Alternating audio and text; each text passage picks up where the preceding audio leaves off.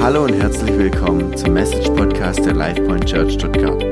Als Gemeinde leben wir nach der Vision, wir existieren, dass Menschen ein erfülltes Leben in Christus finden können. Wir hoffen, dass Gott durch diese Message zu dir spricht und dass du dadurch gesegnet wirst. Ja, great are you, Lord.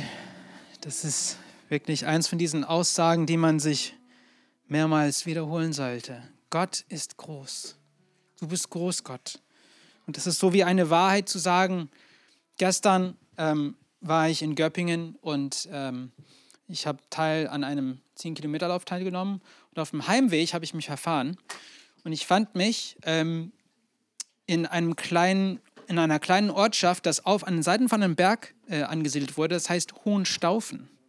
Und von dort, von äh, beiden Seiten hat man eine unglaubliche Aussicht auf äh, eine ganz weite Ebene gehabt von der Alm. Und äh, zu sagen, das ist wunderschön, ist genauso wahr, wie zu sagen, Gott ist groß. Man sieht das und man gibt zu, er ist groß. Und ich muss schnell mal ein Wasser holen, deswegen muss ich schnell. Weil der Gesang war gut, aber dann trocknet sich auch der Rachen aus. Ja. Ähm, aber ja, einfach zu sagen, dass diese Aussage wichtig ist. Zu sagen, Gott ist groß, die Wahrheit uns zu wiederholen. Und ähm, heute geht es eigentlich darum, wir wollen ein paar Sachen uns wieder neu anschauen, weil im Neujahr, der Anfang, es ist immer mal gut, wieder zu den grundlegenden Wahrheiten unseres Glaubens zurückzukehren und vor Augen zu behalten, ähm, worum es geht. Und eins von diesen grundlegenden Wahrheiten ist, was Gott über sich selber aussagt. Und darum geht es heute in unserer Serie, die wir jetzt heute weiter fortsetzen, I AM, was Gott über sich selber sagt. Und ich möchte gerne heute erstmal ganz kurz mit einem Gebet anfangen, vor dem wir eintauchen und äh, beten wir gemeinsam. Herr Jesus, wir danken dir, dass du ein Gott bist, der nicht leise ist, dass du redest, dass du auf uns zukommst, dass du mit uns sprechen möchtest, dass du uns den Weg weist. Und ich danke dir, dass wir heute in deine Aussagen ein bisschen tiefer gehen dürfen. Ich danke dir, dass wir in diesen Aussagen viele wichtige Punkte rausholen können, die unserem alltäglichen Leben angewendet, heute angewendet werden können. Du bist ein praktischer Gott. Du bist ein Gott, der nicht weit von uns ist. Du bist nicht ein Gott, der unerreichbar ist, sondern du bist greifbar im Sinne, dass du deine Hand zu uns ausstreckst. Und wir können unsere Hand in deine Hand tun. Ich danke dir dafür. Und ich bete für heute Morgen, dass heute nicht meine Worte zu hören werden sollen, sein, sondern deine Worte. Sprich durch mich. Ich bin hier bereit, dass dein Geist mit uns alle redet. Und wir laden dich zuerst mal ein, zu sagen, wir sind da, um von dir zu hören. Und wir sind gespannt drauf, was wir daraus lernen werden. Segne diese Zeit, bete ich. Und ich danke dir schon, dass du am Wirken bist. In deinem heiligen Namen. Amen. Super. Also ich möchte erstmal mit einem Bild anfangen. Und weiß jemand von euch, was in diesem Bild abgebildet ist? Könnt, also, ja, genau. Weiß jemand von euch, was das ist? Fladenbrot. Okay. Brot, genau, richtig. Aber nicht irgendein Brot, sondern, weiß jemand genau? Kann mir jemand sagen, was für ein Brot das ist? Ramazan Pidesi, genau. Ja, genau. Das ist kein, das ist kein Zufall. Ähm, wenn ihr es nicht wusstet, klar, das kommt aus der Türkei, aber das ist eine Art Brot, das für uns in unserer Zeit in der Türkei sehr besonders war. Weil, wie der Name andeutet, ist ja Ramazan Pidesi, Ramadan-Brot. Es wird nur zu dieser Fastenzeit gebacken und ist super lecker. Und das, das isst man an dem Abendmahl. Ähm, natürlich, wie ihr wisst, im Ramadan fastet man tagsüber und dann wird abends gegessen. Dann speisen sie alle zusammen. Und das wird, mit diesem Brot öffnet man dann sein Abendmahl. Und es äh, ist richtig lecker. Und ähm, das ist immer so, äh, wir haben uns immer nach Ra- Ramazan Pidesi gesehnt durch das Jahr. Oh, Keşke Ramazan Pidesi Soße, haben wir immer so, so gesagt. Das schmeckt immer so richtig gut. Äh, warum? Weil es so... Es hat uns gut genährt, es war richtig lecker. Und es ist eigentlich ein Zeuge davon, wie wichtig Brot für die Menschheit ist. Es eins von den ersten Erfindungen ist Brot. Ist super, super wichtig. Und wir in Deutschland lieben auch unser Brot. Wir haben auch eine gute Brotkultur. Ich nehme mal, wir haben über dreitausend verschiedene Sorten von Brot oder sowas. Also wir haben es ein bisschen übertrieben, aber Brot soll gefeiert werden. Und das ist, was wir heute machen möchten. Wir wollen heute Brot feiern. Und wie gesagt, geht es um die Aussagen von Gott, von Jesus selber, was er über sich selber gesagt hat. Und letzte Woche haben wir über das lebensspendende Woche, äh, das Wasser gesprochen, das lebensspendende Wasser. Und hier hat Jesus darauf hingedeutet, dass er eine ewige Quelle in uns rein tun kann, rein bauen kann, dass dann un, aus uns raus ein, eine, ein unendliches Leben raussprudeln kann. Und diese Quelle, dieses Wasser hat einen Namen. Das ist der Heilige Geist. Er hat gesagt, wenn ihr zu mich kommt, werdet ihr nie wieder Durst haben. Ihr wird, ihr wird eine Quelle in euch haben, dass euch immer Kraft schenkt. Und heute, wie gesagt, möchten wir über Brot reden. Denn Brot spielt auch, genauso wie Wasser, eine sehr wichtige symbolische Rolle in der Bibel. Wir haben Wasser, wir haben Brot und äh, wir wollen heute uns das anschauen. Was sagt Jesus über sich selber und was ist sein Vergleich zu Brot? Also wir fangen damit an im Johannes Kapitel, äh, Johannes Evangelium Kapitel sechs äh, von Vers dreiunddreißig. Ihr könnt mitlesen. Und da steht, und nur dieses Brot, das vom Himmel herabkommt, schenkt den Menschen das Leben. Herr, gib uns jeden Tag dieses Brot, baten sie ihn. Und dann sagt Jesus, ich bin das Brot des Lebens. Wer zu mir kommt, wird niemals wieder hungrig sein. Und wer an mich glaubt, wird nie wieder Durst haben. Ja, was geht hier eigentlich ab? Was ist hier los? Wer sind diejenigen, die, Herr, gib uns jeden Tag diesen Brot, sagen? Und wir müssen erstmal, um diesen Kontext zu verstehen, wollen wir erstmal die Bühne aufstellen. Und zwar, ähm, wo ist Jesus, als er diese Worte aussprach? Denn diese Worte sind wirklich gesprochen worden, das ist bestätigt. Und es sind an einem bestimmten Ort besprochen worden. Und zwar ist es am Ufer des Sees Genezareth. Wenn ihr über etwas über das, den Nahosten Geografie wisst, im Norden von Israel gibt es einen See, das von dem Jordan eigentlich, äh, äh, also da fließt der Jordan rein und es wird so aufrecht gehalten, das ist der See Genezareth. Und Jesus, seine Kindheit ist in dem Umfang von diesem See, hat er verbracht. Aber der ist jetzt, am, am, er ist jetzt in seinem Dienst drin und er spricht diese Worte am Ufer des Sees Genezareth aus. Und es ist, sind sehr bedeutsame Worte, weil, ich habe ein Bild eigentlich äh, von diesem See ähm, am Ufer. Und zwar seht ihr hier einen Ort. Und es ist nicht irgendein Ort, das ist ein Ort, das heißt Takba. Und an diesem Ort ähm, hat der Jesus das Wunder, wo er fünftausend Menschen gefüttert hat, vollbracht.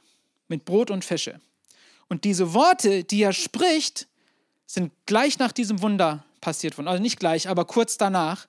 Der ist nämlich, er hat dieses Wunder vollbracht, fünftausend Männer. Okay, das sind fünftausend Männer. Die haben nicht mal die Haushalte damit gezählt, sondern nur die Männer. Könnte sein, dass es mehr als fünftausend war. Aber nach diesem Wunder war Jesus müde. Und er hat gesagt, ich muss mal wieder über den See hinüberqueren und mir ein bisschen Ruhe suchen. Und dann ist er dann gegangen. Und die, die Menschenmenge hat gemerkt, der ist nicht mehr da. Da haben sie ihm gefolgt.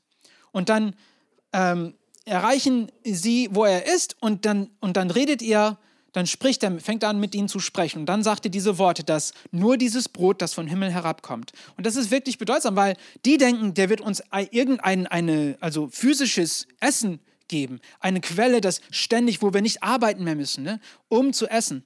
Aber was sagt Jesus? Ich bin das Brot des Lebens. Wer zu mir kommt, wird niemals hungrig sein und wer an mich glaubt, wird nie wieder Durst haben. Was Jesus hier tut, ist, er beschreibt seine Mission. Er sagt auch aus, wer er ist. Er sagt, ich bin das Brot des Lebens, ich bin der Retter. Und er deutet auf tiefe Wahrheiten aus. Nun, was interessant ist, das ist ein anderes Thema. Man kann eine ganze Predigtserie auch darüber schreiben. Aber das Volk versteht das nicht, okay?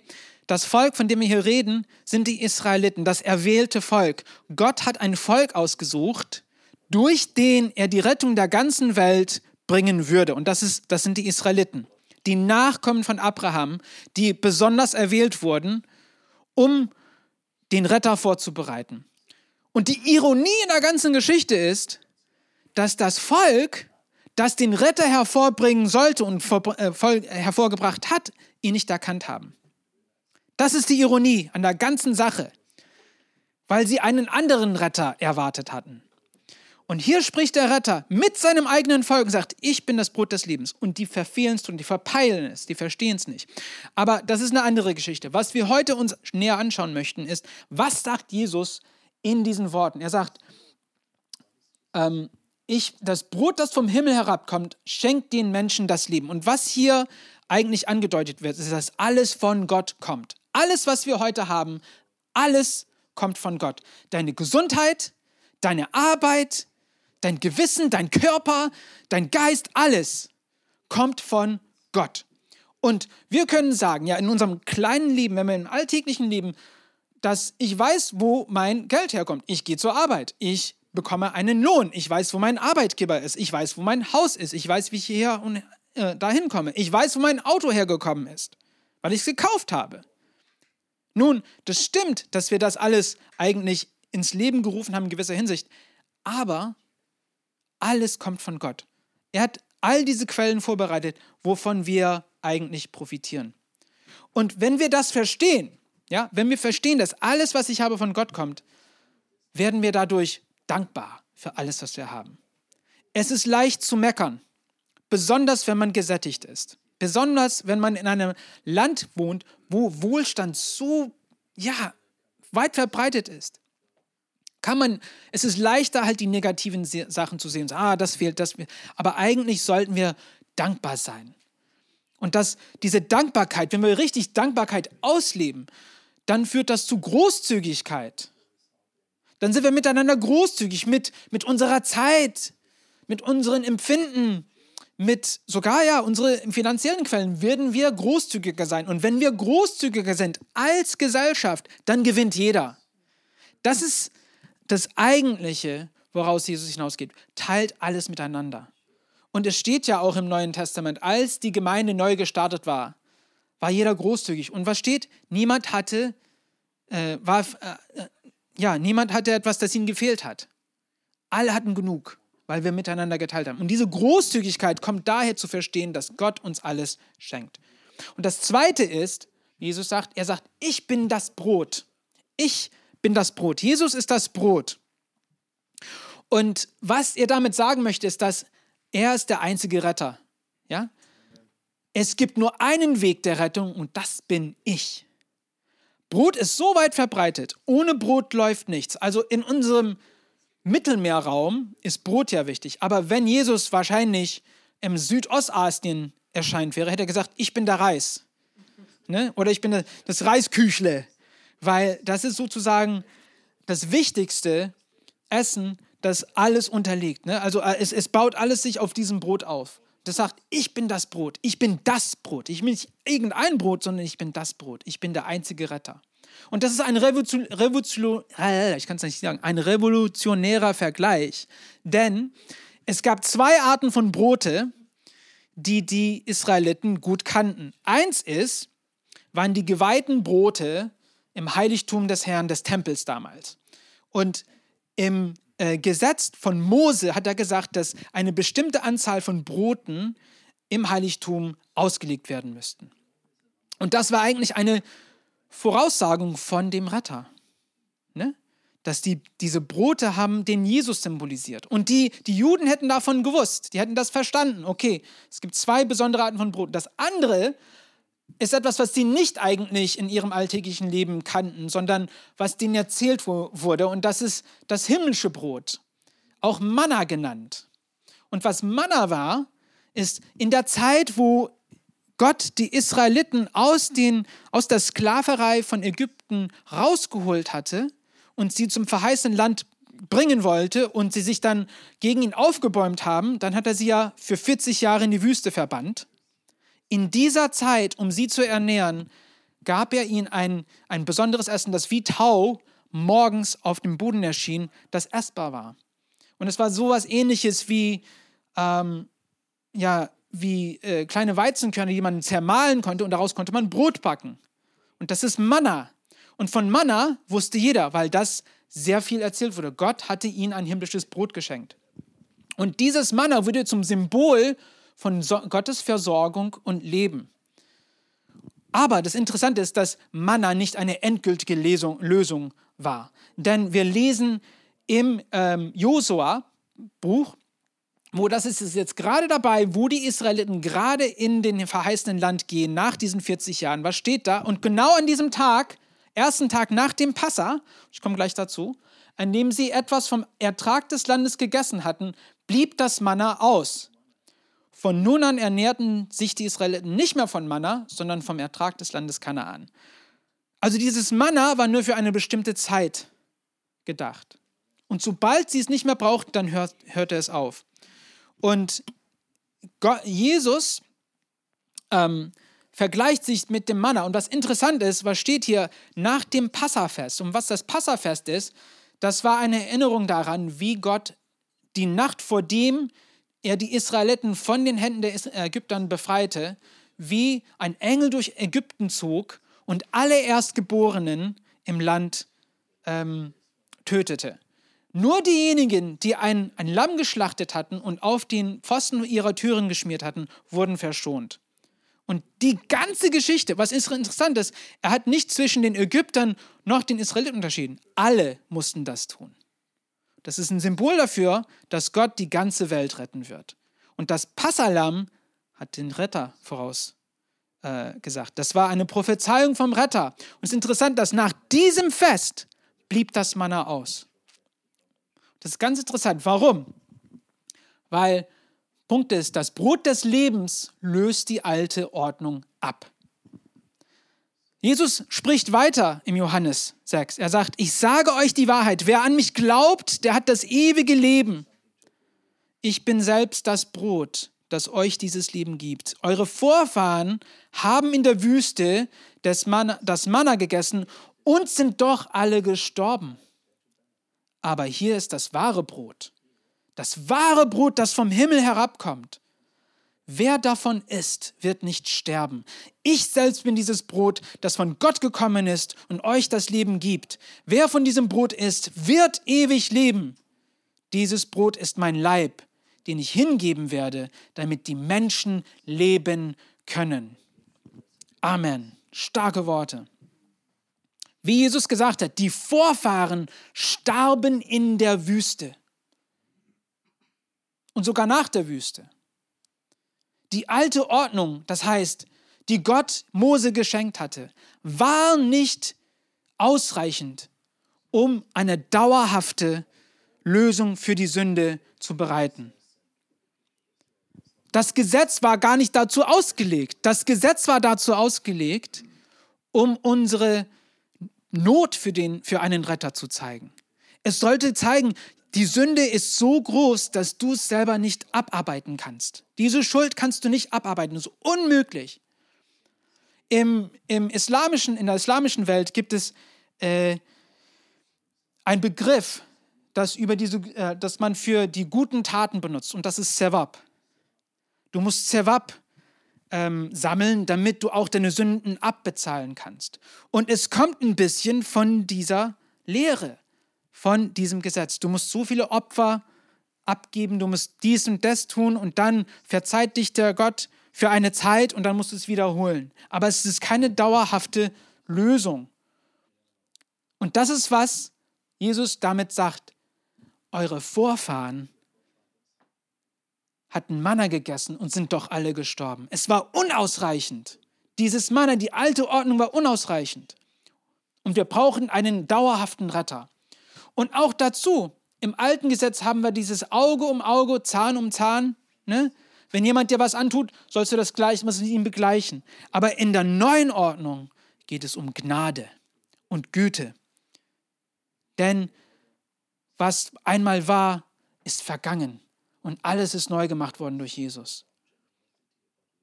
Und diese Regelungen, alle diese Regelungen, die den Israeliten gegeben wurden, waren nur ein Schatten, ein Trailer quasi von dem, was kommen würde, würde.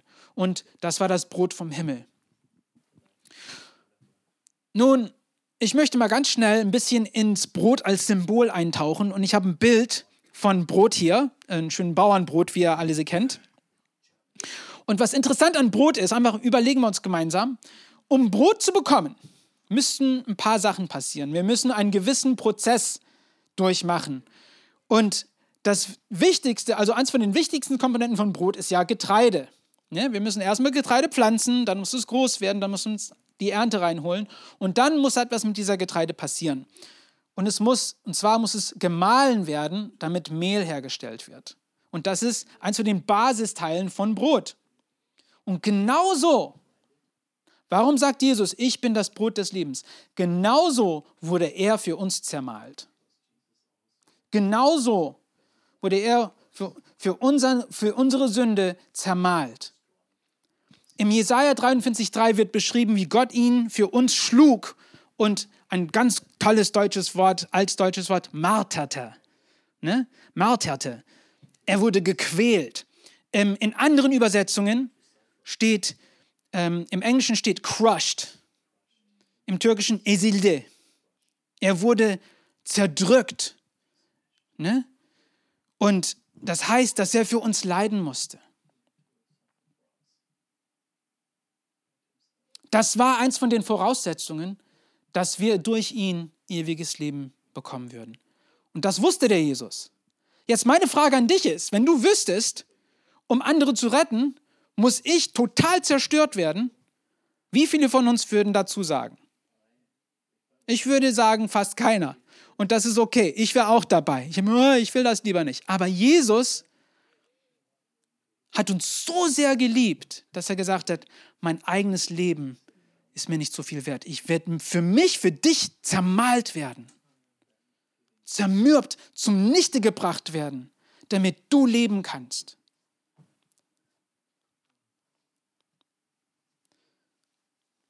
Einfach mal dran zu denken, ist stark, was das heißt. Brot des Lebens. Und interessant ist, wenn man Mehl nimmt, man nimmt das Mehl und man vereint es mit Wasser. Mit dem Geist. Und dann entsteht neues Leben dadurch. Ne? Wunderbares Bild.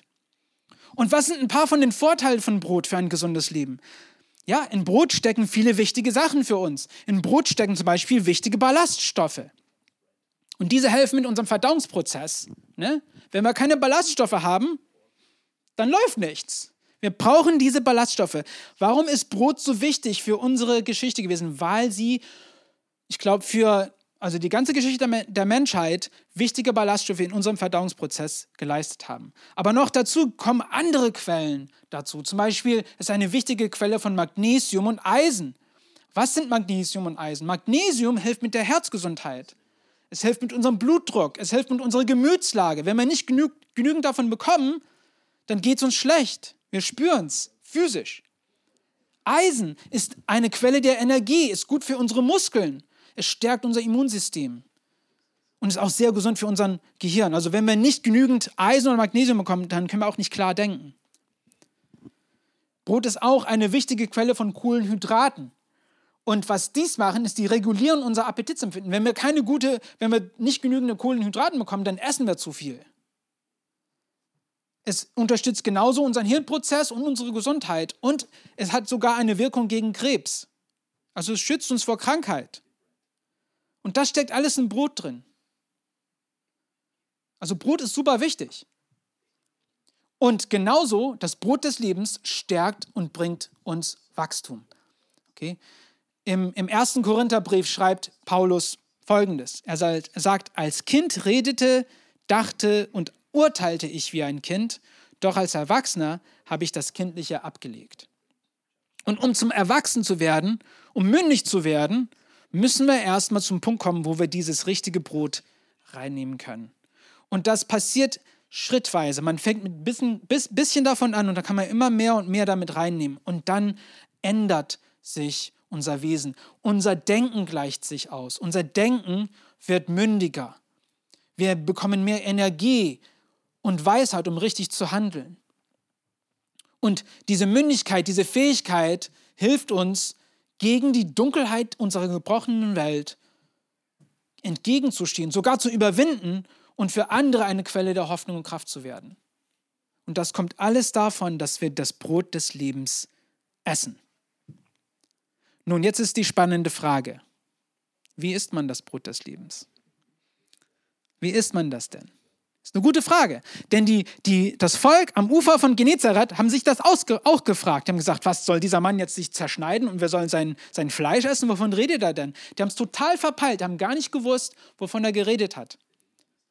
Aber der hat uns das jetzt auch gezeigt. Was heißt es, vom Brot des Lebens zu essen? Und das Erste ist, ist, um vom Brot des Lebens zu essen, muss man sich an den Tisch setzen. Du musst zum Tisch kommen. Zum Gottes, zum Tisch von Gott. Und nicht nur einmal, sondern regelmäßig. Ne? Wir essen dreimal am Tag. Wir müssen regelmäßig zum Tisch kommen, um vom Brot teilzunehmen. Und Gottes Tisch ist, wo Jesus ist. Ich sage das nochmal. Gottes Tisch ist, wo Jesus ist. Jesus sagt in Offenbarung Kapitel drei, zwanzig. Siehe, ich stehe vor der Tür und klopfe an. So jemand meine Stimme hören wird und die Tür auftun, zu dem werde ich eingehen und das Abendmahl mit ihm halten und er mit mir. Um mit Jesus am Tisch zu setzen, müssen wir ihm die Tür unseres Herzens aufmachen. Und das geht nicht durch, durch Tradition. Tradition hat seinen Platz. Tradition erinnert uns an die tiefen Wahrheiten, aber Tradition selber rettet uns nicht. Religion rettet uns nicht, sondern nur eine bewusste Entscheidung und Glaube, dass Jesus wahrhaftig der Brot des Lebens ist. Und wie sieht das aus? Das heißt, dass wir glauben, dass er für dich und mich, für unsere Sünden, um unsere Sünden zu tragen, an den Kreuz gegangen und gestorben ist. Das fängt damit an. Ich glaube dran, das ist kein Märchen. Ja, das ist nicht irgendeine Geschichte, dass den Kindern schön erzählt wird, damit wir Sachen verstehen, die wir nicht verstehen können. Nein, das ist die Wahrheit. Ich glaube dran, dass es den Jesus gegeben hat, dass er hier auf Erden war, dass er gelehrt hat und dass er für mich ans Kreuz gegangen ist und dass er gestorben ist. Der ist nicht irgendwie, ist nicht irgendwie ohnmächtig geworden. Den haben sie vom Kreuz runtergenommen. Nein, der ist wahrhaftig gestorben. Sein Körper ist zermahlt worden für uns, ist gebrochen worden.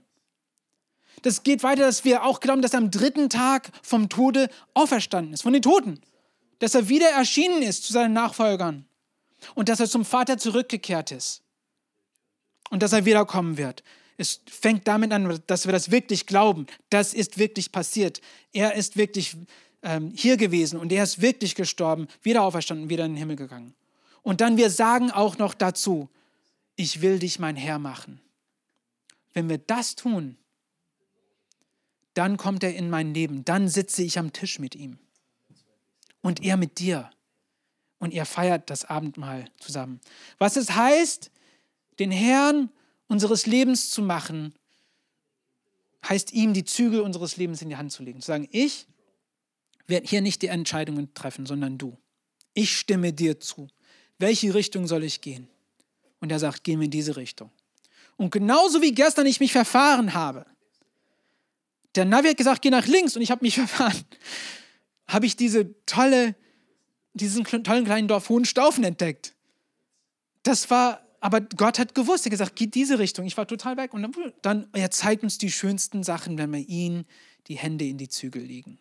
Manchmal wird es schwierig werden, aber das Leben ist immer schöner, wenn er am Steuer sitzt. Das Zweite, was man tun muss, ist, man muss das Brot teilen. Ja, es, es, ist, es genügt nicht einfach selber Anteil zu haben, sondern wir müssen das Brot teilen. Und was heißt das? Gott ist ein geselliger Gott. Er liebt Gesellschaft. Er liebt es, mit Menschen Zeit zu verbringen. Er, er, er ist perfekt in sich selber, indem er die drei Persönlichkeiten, Vater, Sohn, Heiliger Geist, er hat diese perfekte Gemeinschaft. Er liebt es, mit sich selber Zeit zu verbringen. Aber er liebt es so sehr, dass er gesagt habe, ich will eine... ein etwas schaffen, das mit mir auch diese Gemeinschaft leben kann. Und das ist die Menschheit. Das bist du und ich. Und er will, dass wir dieses Brot miteinander teilen. Was heißt das? Praktisch gesehen heißt es, wir laden ein. Ja? Ich mache euch zu Menschenfänger. Das heißt nicht, dass wir die Leute irgendwie überzeugen müssen und sagen, ja, dein, deine Sichtweise ist falsch, du verstehst nichts von der Welt und wir wissen alles besser. Davon hat er nicht geredet. Er hat gesagt, geht und findet Menschen und lädt sie zu mich ein. Ich werde mit ihnen reden. Ich werde ihr Leben verändern. Und Gott will, dass wir so viele Menschen wie möglich einladen. Das ist sein Wille, das ist sein Herz. dass wir immer jemanden im Gewissen haben, wen will ich einladen? Oder jemanden auf dem Herzen haben, für den wir beten, damit sie wissen, damit sie sehen, dass Jesus das Brot des Lebens ist. Seine Erwartung ist, dass jeder von uns, jeder, der mit dir am Tisch sitzt, jemanden mitbringt. Das ist seine Erwartung. Ja? Und ich muss zugeben, dass ich nicht der Beste da drin gewesen bin.